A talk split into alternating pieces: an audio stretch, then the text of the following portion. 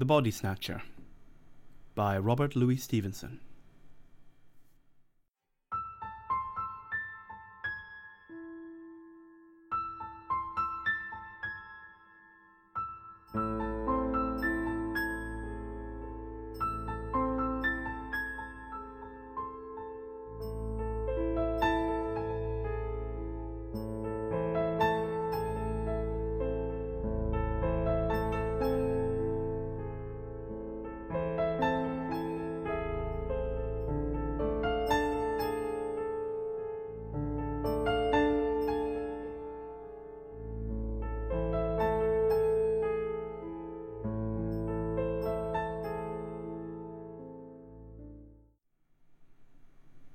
Night in the year, four of us sat in the small parlour of the George at Debenham the undertaker and the landlord, and Fettes, and myself.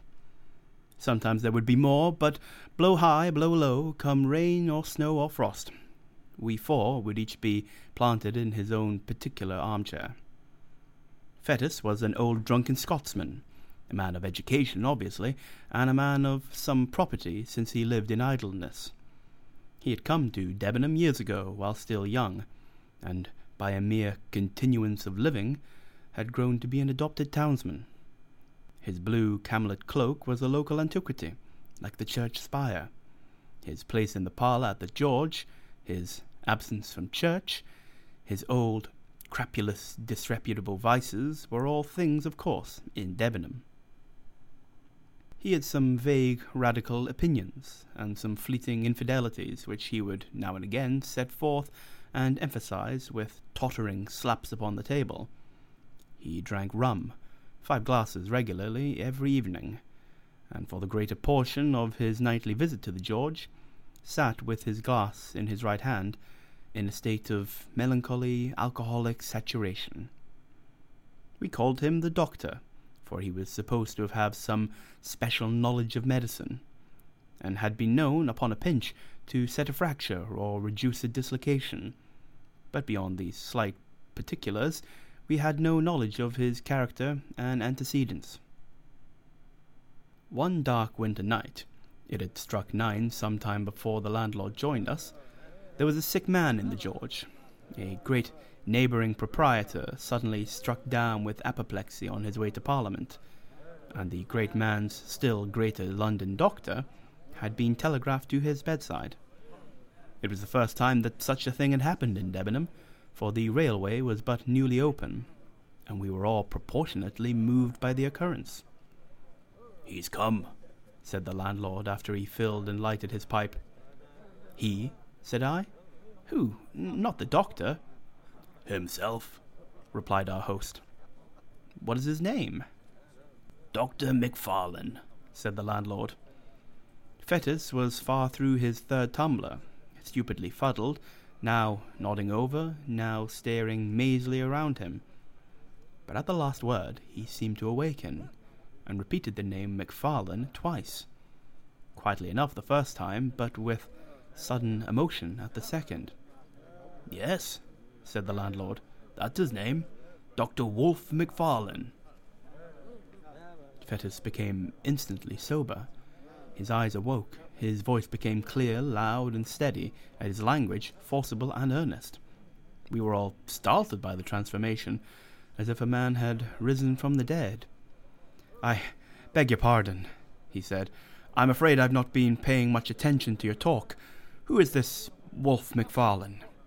And then, when he had heard the landlord out, It cannot be. It cannot be, he added. And yet, I would like well to see him face to face. Do you know him, doctor? asked the undertaker with a gasp. God forbid, was the reply. And yet, the name is a strange one. It were too much to fancy, too. Tell me, landlord, is he old? Well, said the host. He's not a young man, to be sure, and his hair is white, but he looks younger than you. He is older, though, years older. But, with a slap upon the table, it's, it's the rum you see in my face. Rum and sin. This man, perhaps, he may have an easy conscience and a good digestion. Conscience, hear me speak. You would think I was some good old decent Christian, would you not? But no. I, I never canted. Voltaire might have canted if he stood in my shoes, but the brains, with a rattling fillip upon his bald head, the brains were clear and active, and I saw and made no deductions. If you know this, Doctor, I ventured to remark after a somewhat awful pause, I should gather that you do not share the landlord's good opinion. Fettes paid no regard to me. Yes, he said with sudden decision, I must see him face to face. There was another pause, and then a door was closed rather sharply on the first floor, and a step was heard upon the stair. There's the doctor, cried the landlord.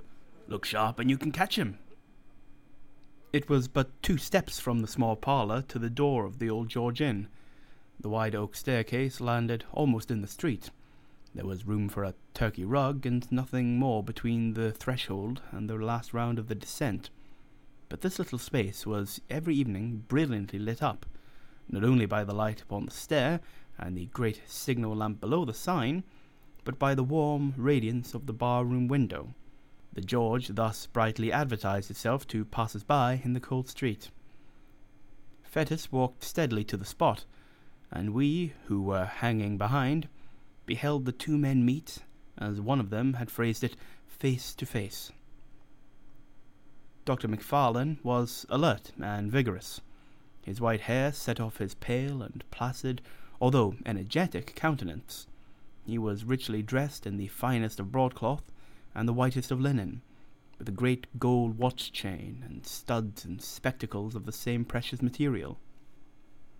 He wore a broad folded tie, white and speckled with lilac, and he carried on his arm a comfortable driving coat of fur.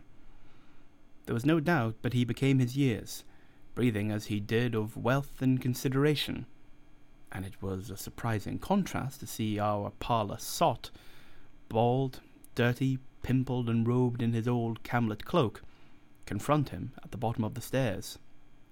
Macfarlane, he said somewhat loudly, more like a herald than a friend.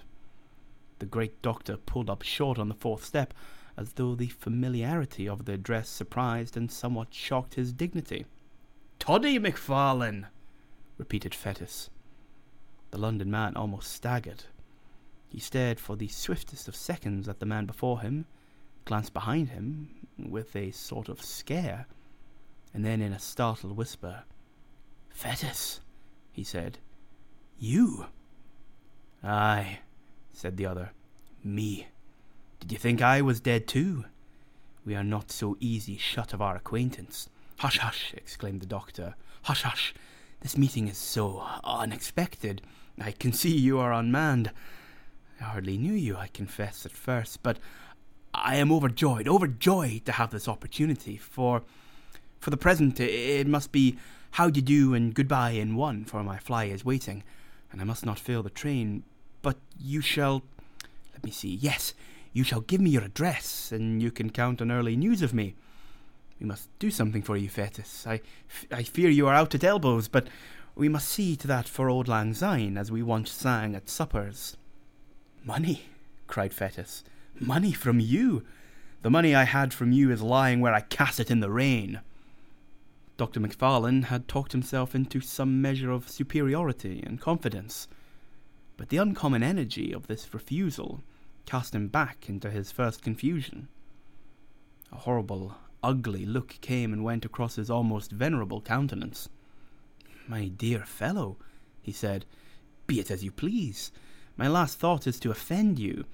I would intrude on none. I will leave you my address, however. I do not wish it. I do not wish to know the roof that shelters you, interrupted the other. I heard your name. I feared it might be you. I wished to know if, after all, there were a God. I know now there is none. Begone! He still stood in the middle of the rug between the stair and the doorway, and the great London physician, in order to escape, would be forced to step to one side. It was plain that he hesitated before the thought of this humiliation. White as he was, there was a dangerous glitter in his spectacles. But while he still paused, uncertain, he became aware that the driver of his fly was peering in from the street at this unusual scene, and caught a glimpse at the same time of our little body from the parlour, huddled by the corner of the bar. The presence of so many witnesses decided him at once to flee. He crouched together, brushing on the wainscot, and made a dart like a serpent striking for the door. But his tribulation was not entirely at an end, for even as he was passing, Fettes clutched him by the arm, and these words came in a whisper, and yet painfully distinct. Have you seen it again? The great rich doctor cried out with a sharp throttling cry. He dashed his questioner across the open space, and with his hands over his head, fled out of the door like a detected thief. Before it had occurred to one of us to make a movement, the fly was already rattling toward the station. The scene was over like a dream, but the dream had left proofs and traces of its passage. Next day, the servant found the fine gold spectacles broken on the threshold, and that very night we were all standing breathless by the barroom window, and Fettes at our side, sober, pale, and resolute in look. God protect us, Mr. Fettes, said the landlord, coming first into possession of his customary senses. What in the universe is all this? These are some strange things you've been saying. Fettes turned toward us, he looked us each in succession in the face. See if you can hold your tongues, said he. That man MacFarlane is not safe to cross. Those that have done so already have repented it too late. And then, without so much as finishing his third glass, far less waiting for the other two, he bade us good bye and went forth under the lamp of the hotel into the black night. We three turned to our places in the parlour, with the big red fire and four clear candles. And as we recapitulated what had passed, the first chill of our surprise soon changed into a glow of curiosity.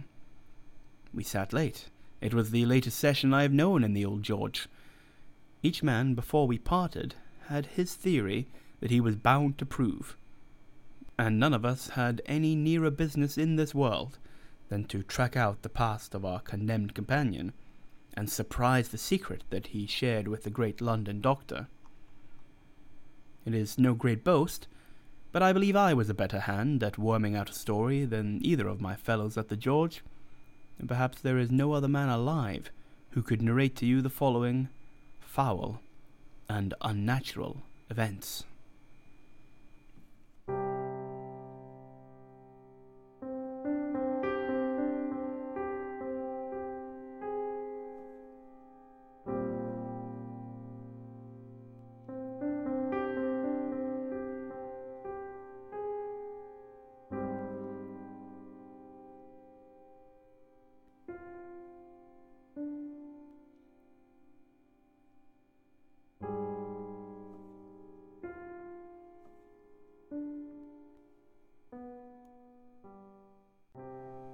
In his young days, Fettes studied medicine in the schools of Edinburgh.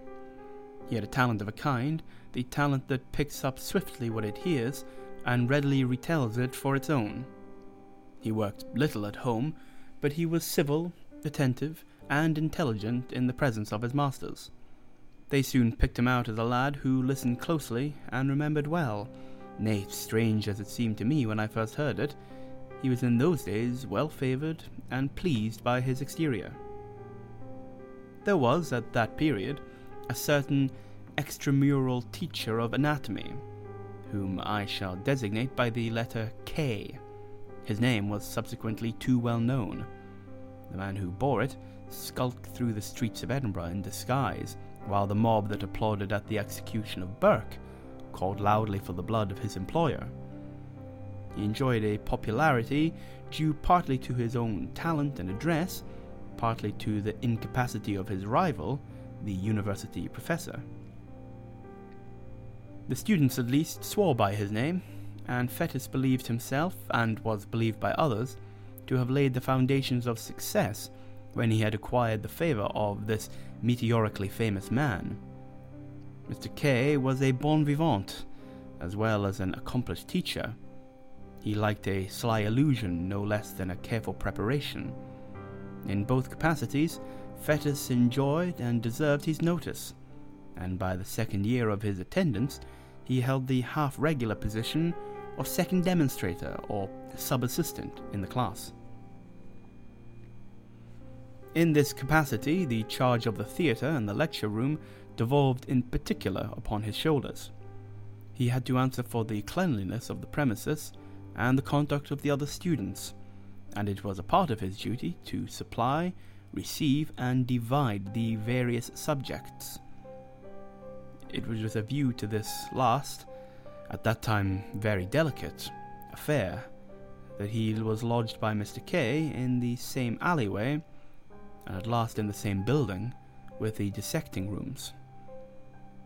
Here, after a night of turbulent pleasures, his hand still tottering, his sight still misty and confused, he would be called out of bed in the black hours before the winter dawn by the unclean and desperate interlopers who supplied the table.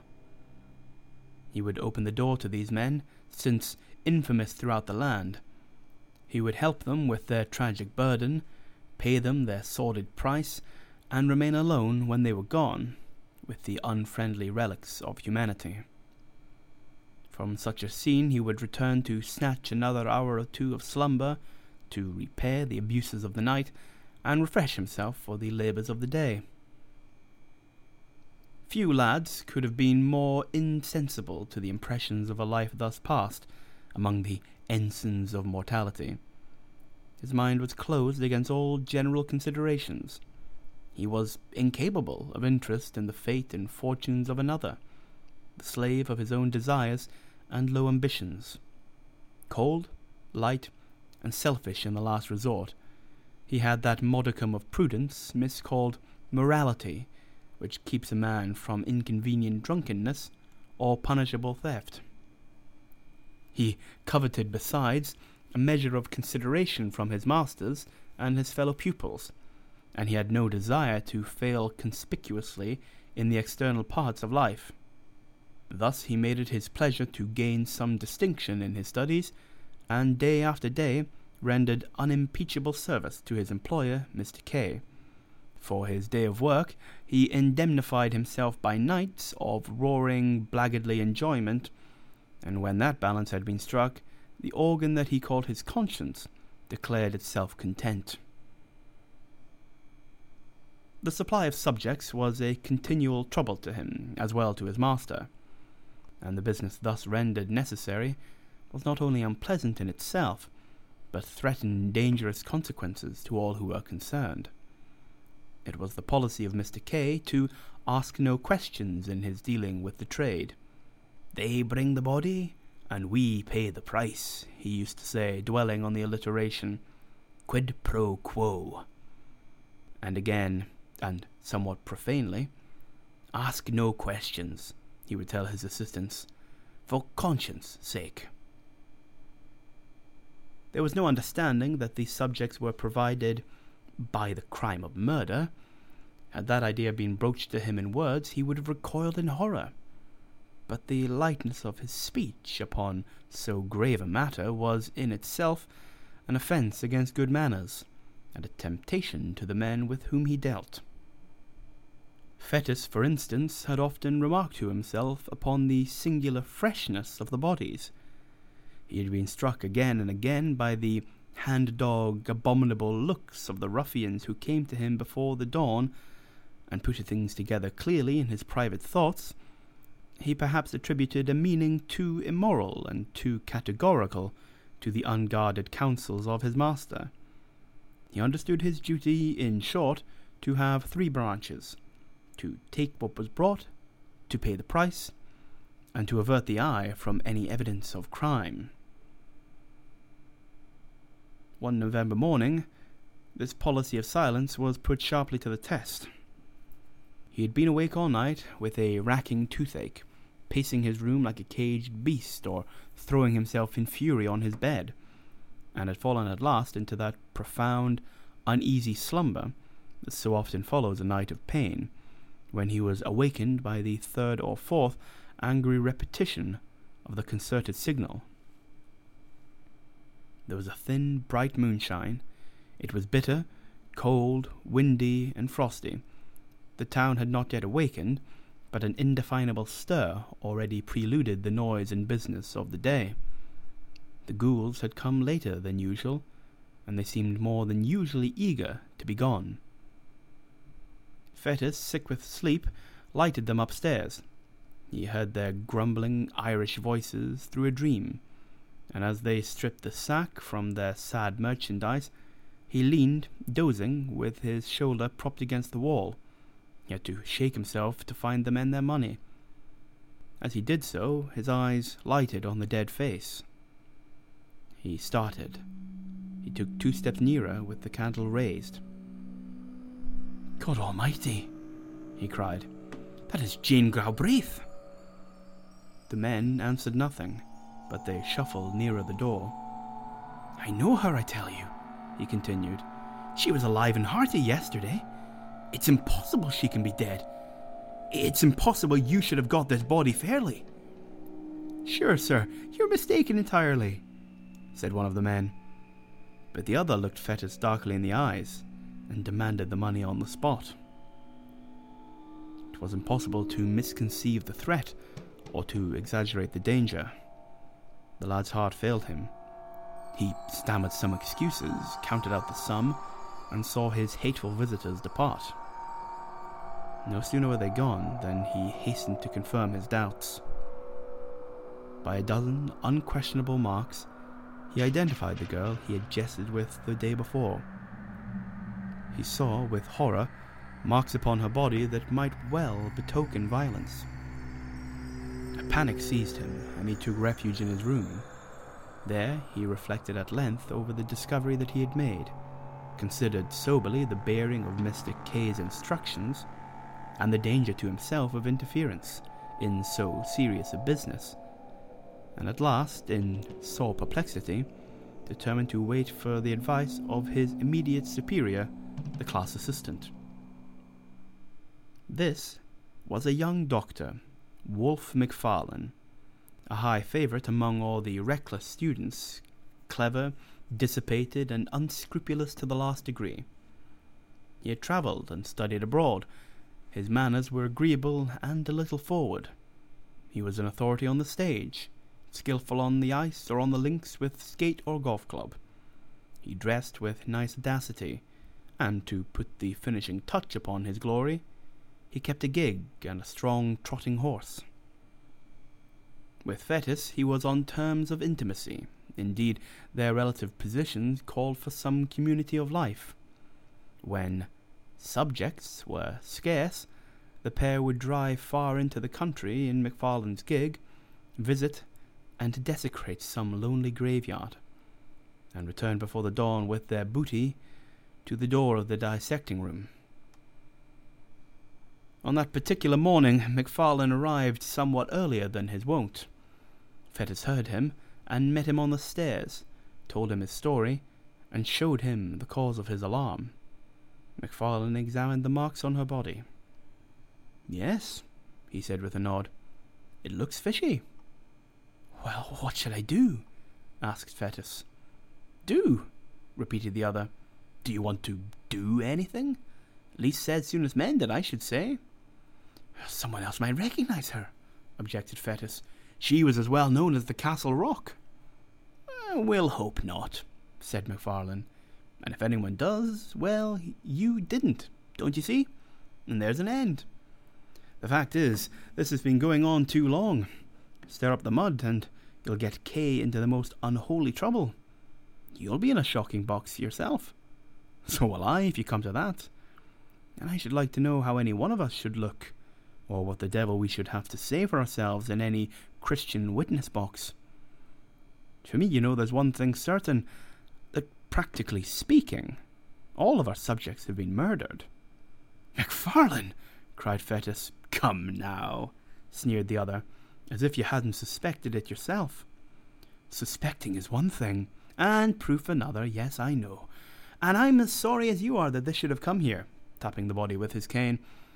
The best thing for me is to not recognize it, and, he added coolly, I don't. You may if you please. I don't dictate. But I think a man of the world would do as I do. And I may add, I fancy that is what K would look for at our hands. The question is, why did he choose us two for his assistance? And I answer, because he didn't want old wives. This was the tone of all others to affect the mind of a lad like Fettes.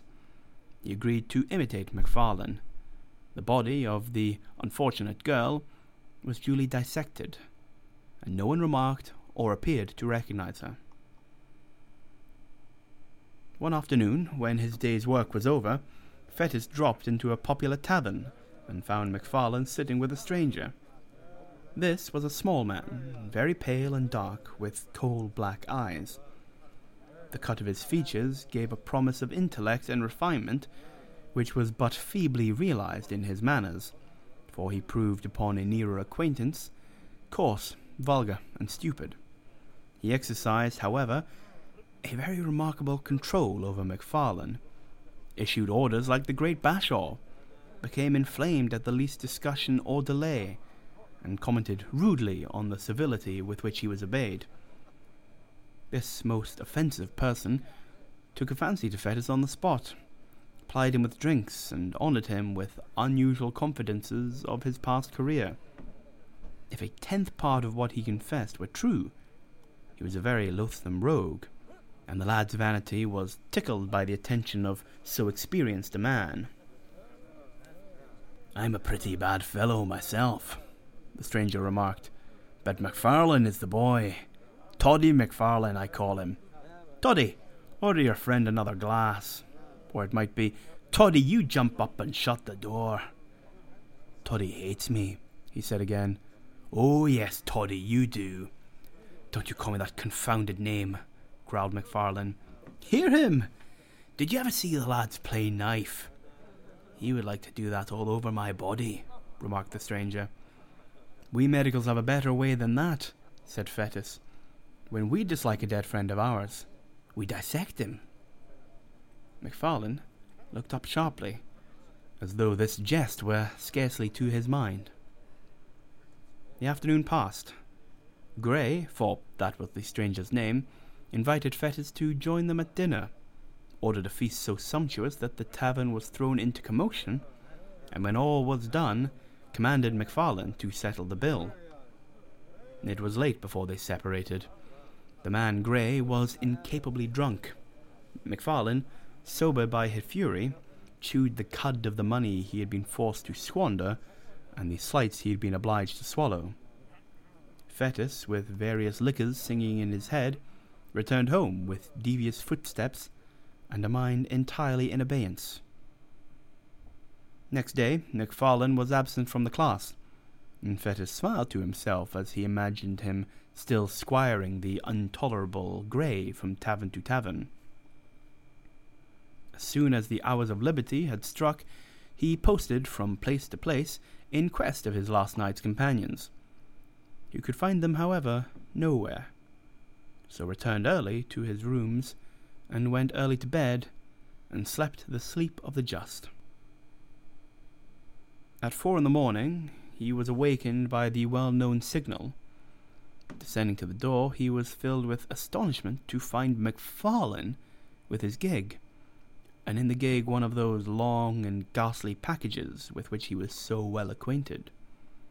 What? he cried. Have you been out alone? How did you manage? But MacFarlane silenced him roughly, bidding him turn to business.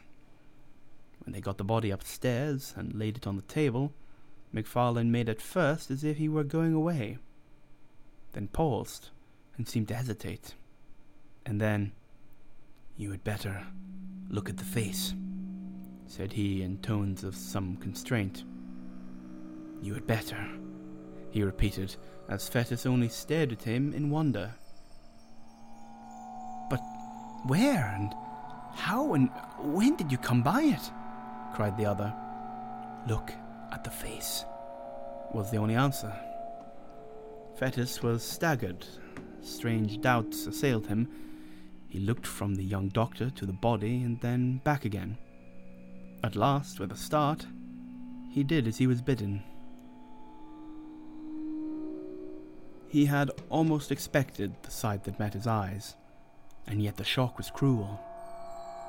To see, fixed in the rigidity of death and naked on that coarse layer of sackcloth, the man who he had left, well clad and full of meat and sin, upon the threshold of a tavern, awoke even in the thoughtless Fettes some of the terrors of the conscience.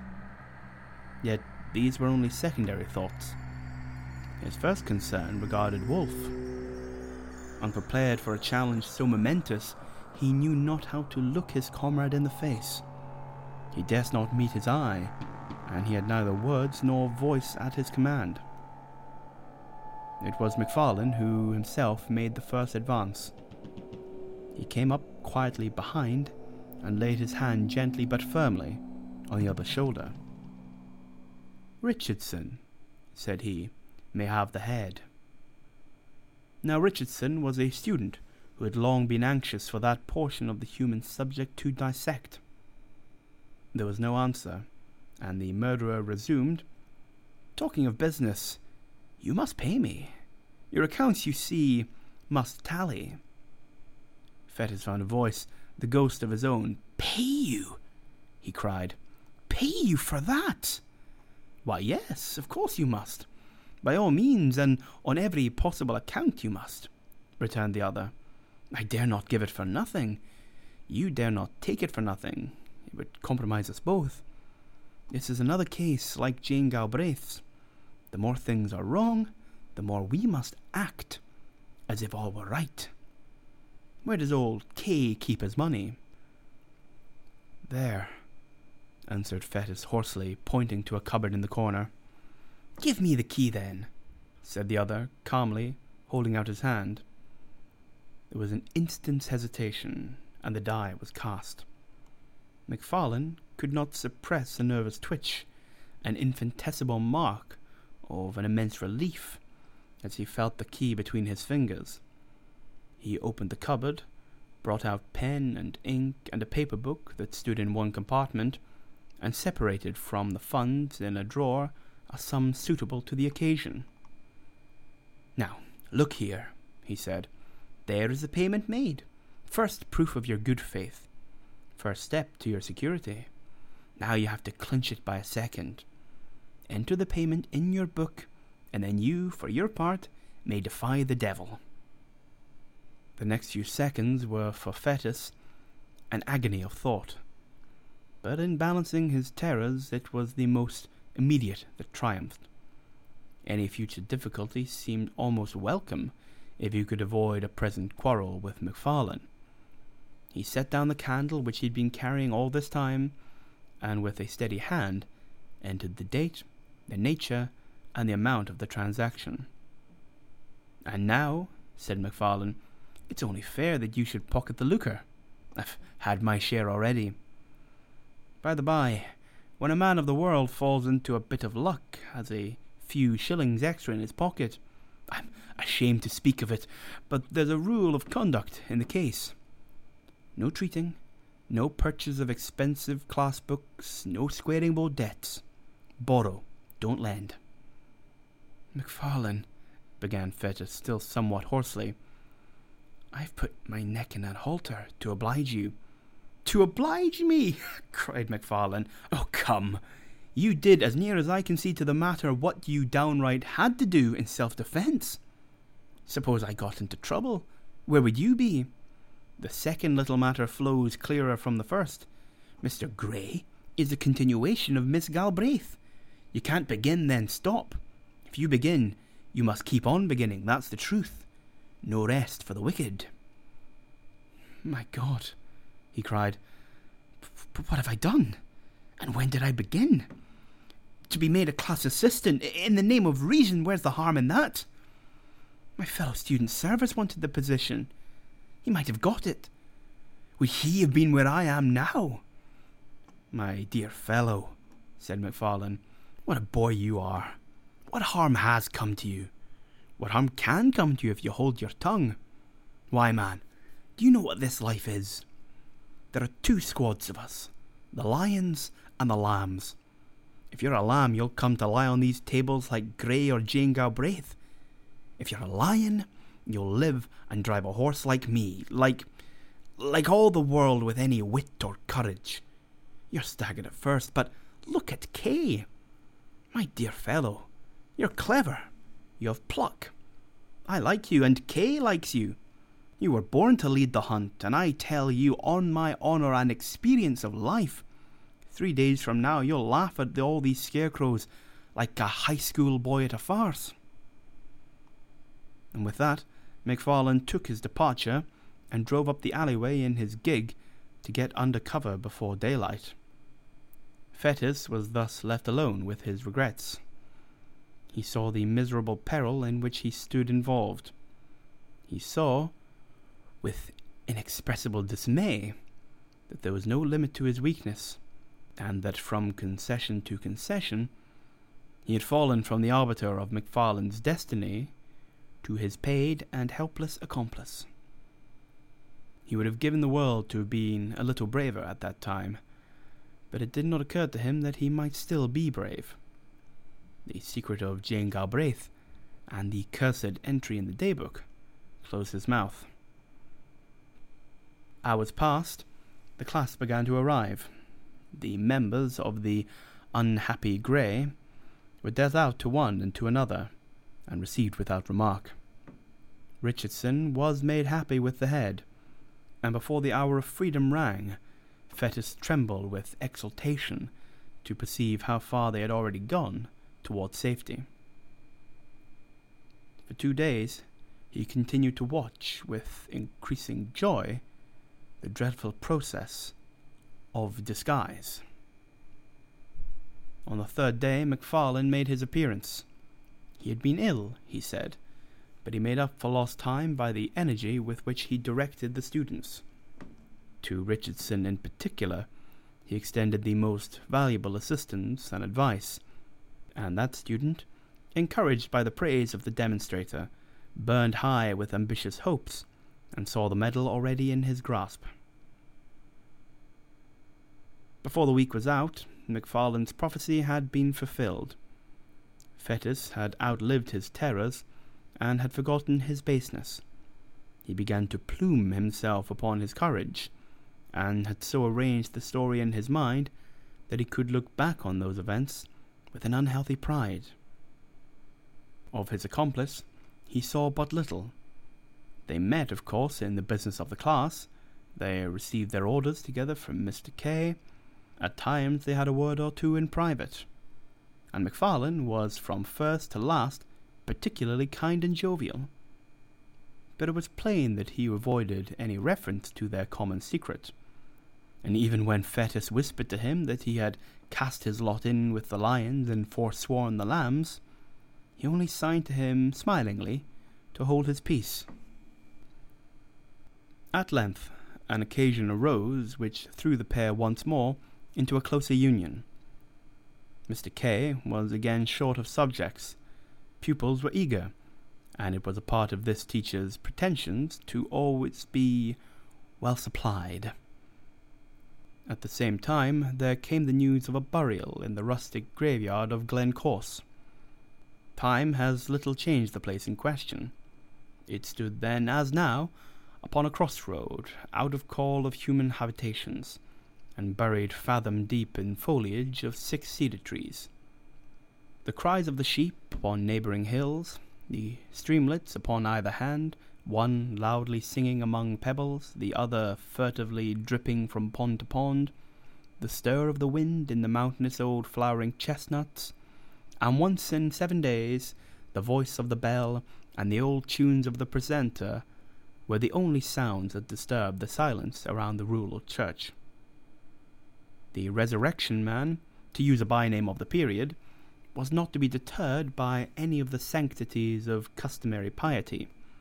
It was part of his trade to despise and desecrate the scrolls and trumpets of old tombs, the path worn by the feet of worshippers and mourners, and the offerings and the inscriptions of bereaved affection.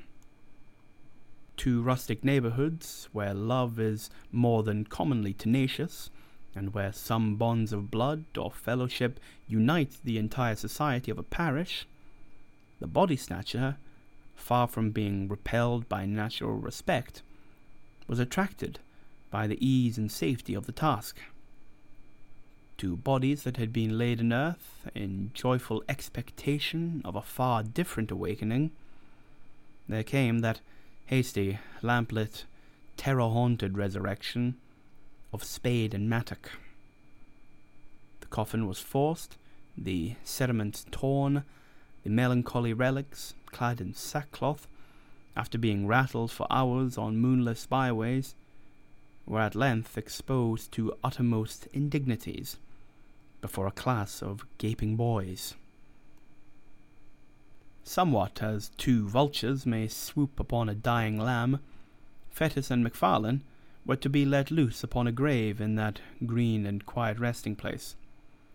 The wife of a farmer, a woman who had lived for sixty years and been known for nothing but good butter and a godly conversation, was to be rooted from her grave at midnight and carried, dead and naked, to that far-away city that she had always honoured with her Sunday's best. The place beside her family was to be empty till the crack of doom. Her innocent and almost venerable members to be exposed to that last curiosity of the anatomist. Late one afternoon, the pair set forth, well wrapped in cloaks and furnished with a formidable bottle. It rained without remission. Cold, dense, lashing rain. Now and again there blew a puff of wind, but the sheets of falling water kept it down. Bottle and all, it was a sad and silent drive as far as Penicuik, where they were to spend the evening. They stopped once to hide their implements in a thick bush not far from the churchyard, and once again at the Fishers' Tryst to have a toast before the kitchen fire and vary their nips of whisky with a glass of ale. When they reached their journey's end, the gig was housed, the horse was fed and comforted, and the two young doctors, in a private room, sat down to the best dinner and the best wine the house afforded. The lights, the fire, the beating rain upon the window, the cold, incongruous work that lay before them, added zest to their enjoyment of their meal. With every glass, their cordiality increased. Soon MacFarlane handed a little pile of gold to his companion. A compliment, he said. Between friends, these damned accommodations ought to fly like pipe lights. Fettes pocketed the money and applauded the sentiment to the echo. You're a philosopher, he cried. I was an ass till I knew you. You and K between you. By the Lord Harry, you'll make a man out of me. Of course we shall, applauded MacFarlane. A man! I tell you, it required a man to back me up the other morning. There are some big, brawling forty year old cowards who would have turned sick at the look of the damn thing. But not you. You kept your head. I watched you. Well, and, and why not? Fettes thus vaunted himself. It was no affair of mine. There was nothing to gain from one side but disturbance. And on the other, I could count on your gratitude, don't you see? And then he slapped his pocket till the gold pieces rang. MacFarlane somehow felt a certain touch of alarm at these unpleasant words. He may have regretted that he taught his young companion so successfully, but he had no time to interfere, for the other noisily continued in this boastful strain. The great thing is to not be afraid. Now, between you and me, I don't want to hang, that's practical. But for all cant, MacFarlane, I was born with a contempt. Hell, God, devil, right, wrong, sin, crime, and all the old gallery of curiosities. They may frighten boys, but men of the world like you and me despise them. Here is to the memory of Grey. It was by this time growing somewhat late. The gig, according to order, was brought round to the door with both lamps brightly shining, and the young men had to pay their bill and take the road.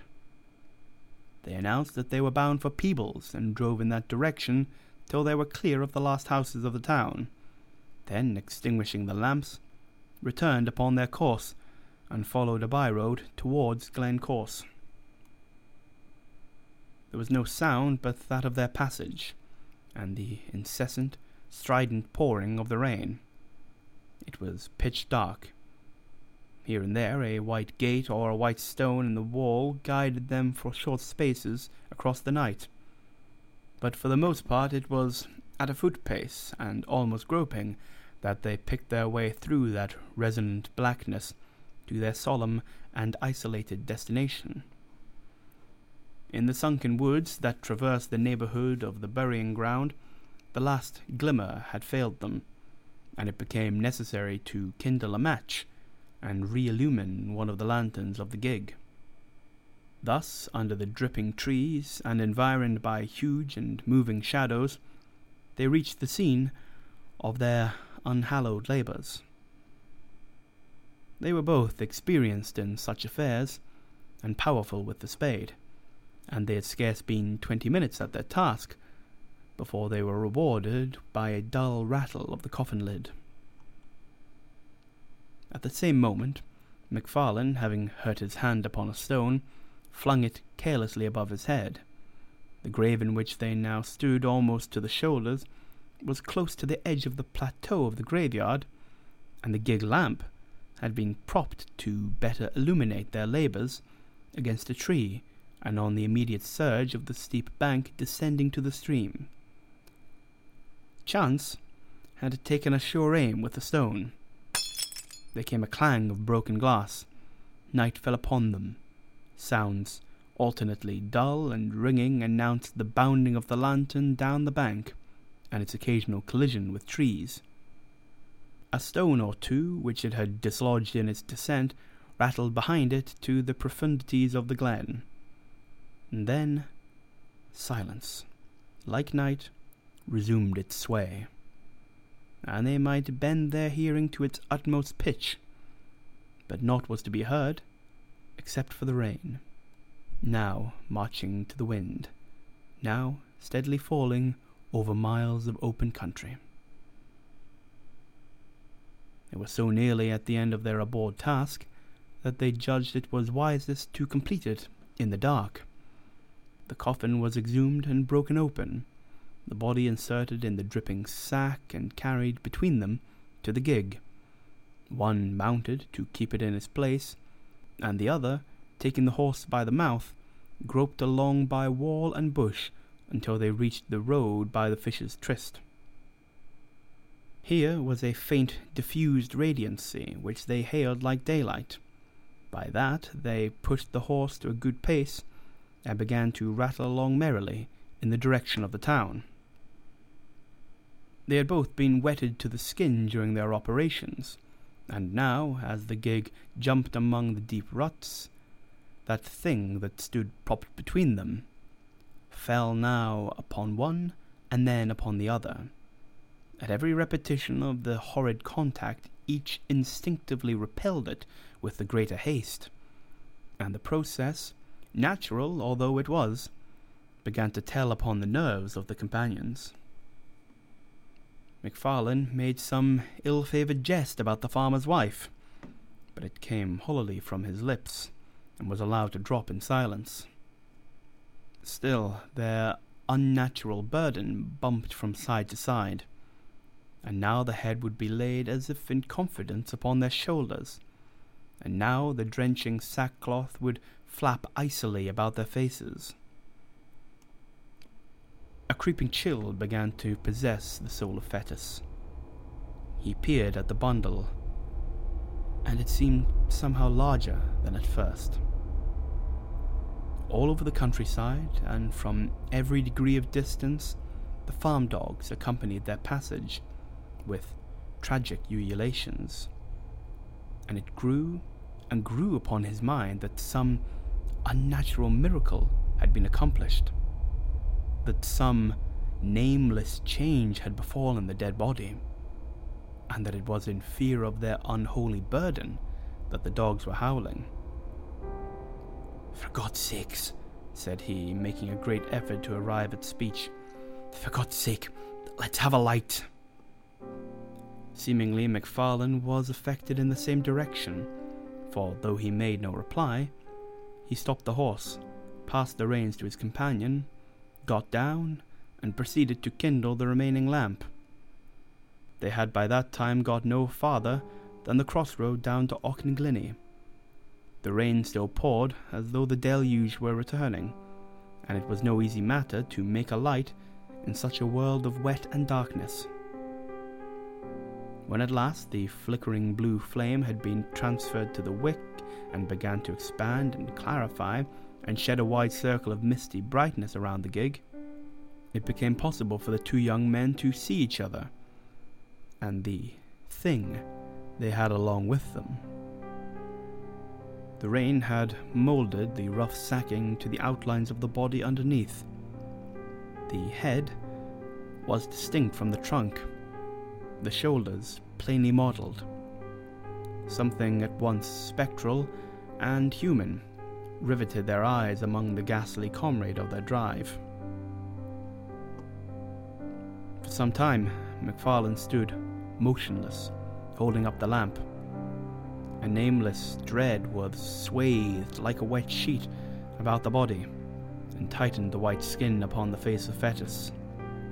A fear that was meaningless, a horror of what could not be, kept mounting to his brain. Another beat of the watch, and he had spoken, but his comrade forestalled him. That is not a woman, said MacFarlane in a hushed voice. It was a woman when we put her in, whispered Fettes. Hold that lamp, said the other. I must see her face. His companion untied the fastenings of the sack and drew down the cover from the head. The light fell very clear upon the dark, well moulded features and smooth, shaven cheeks of a too familiar countenance, often beheld in dreams of both of these young men. A wild yell rang up into the night.